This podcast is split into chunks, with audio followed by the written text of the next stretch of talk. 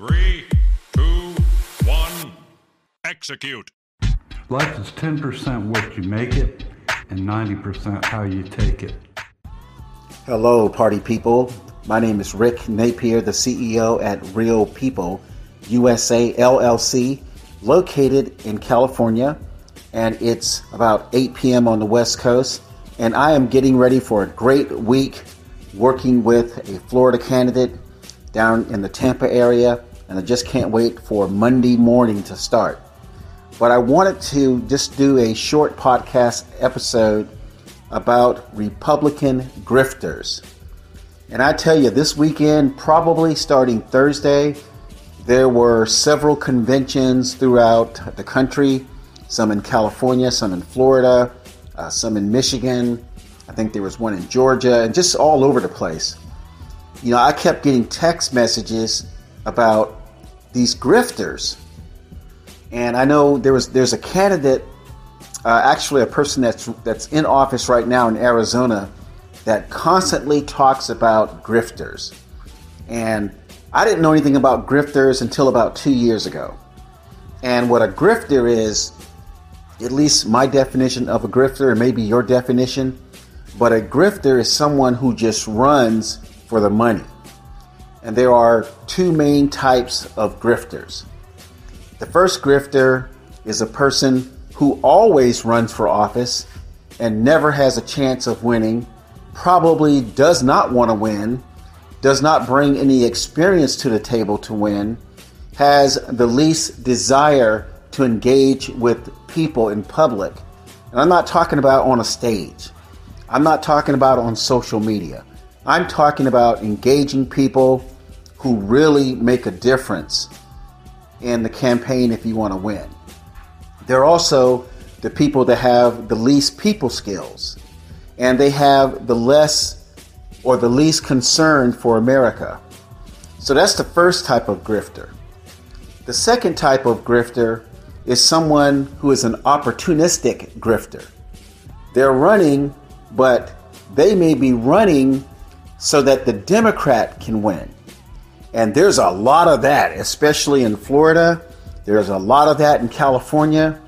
Um, there's I've heard about it in New York, but these opportunistic grifters, what they do is that they typically run against a strong non-grifter candidate that's running for Congress, running for a local office, uh, maybe even running for governor. And what that um, that weak candidate does, that weak candidate pops on the scene and it's almost like they're popping on the scene at the request of a Democrat. So this inexperienced Republican will run against a serious non grifter Republican and try to take that serious Republican out of the race.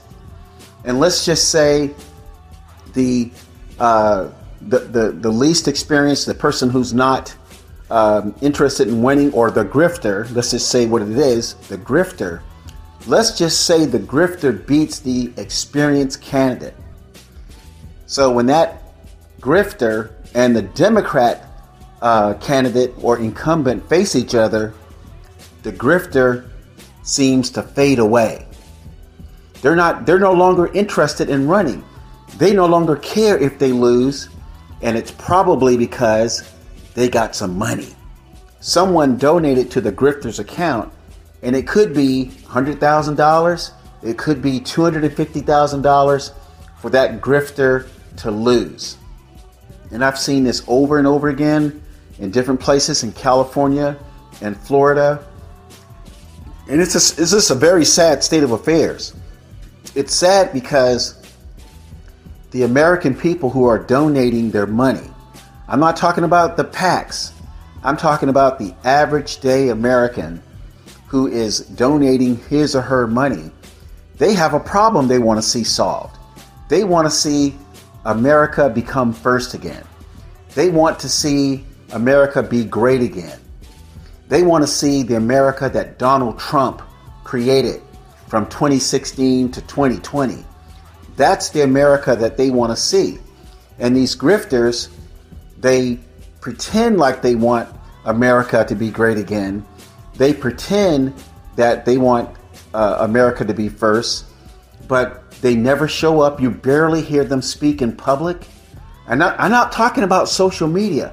I'm talking about in public with the real people.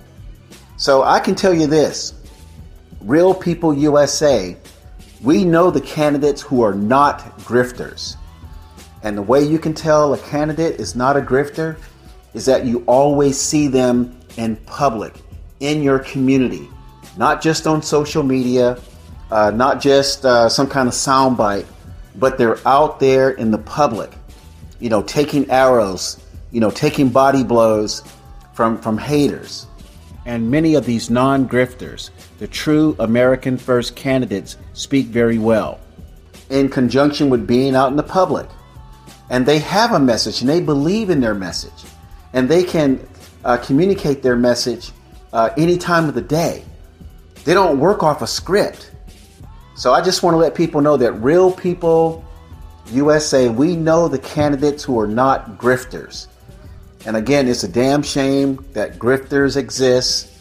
I guess people have found a way uh, to make a lot of money year after year, election after election, with no regard or concern for the American people and fixing the state that our country is in today. My name is Rick Napier, the CEO at Real People USA LLC. Our website is rpusa.org. Our telephone number 726 999 0999. Take care and make it a great day. And stay away from grifters.